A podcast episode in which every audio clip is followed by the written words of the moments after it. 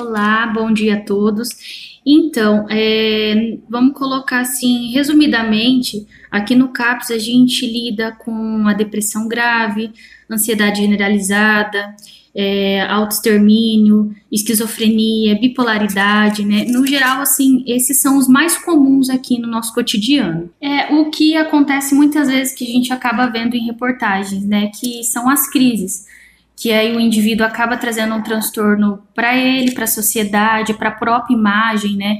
De muitas vezes acabar tendo que chamar bombeiros, ou às vezes até a polícia, e as pessoas não saberem identificar que aquilo é um transtorno e não um chamar de atenção, né? Muitas vezes pode chegar a pessoa não saber lidar com aquele sofrimento e encontrar o autoextermínio como a única alternativa para se livrar daquela dor.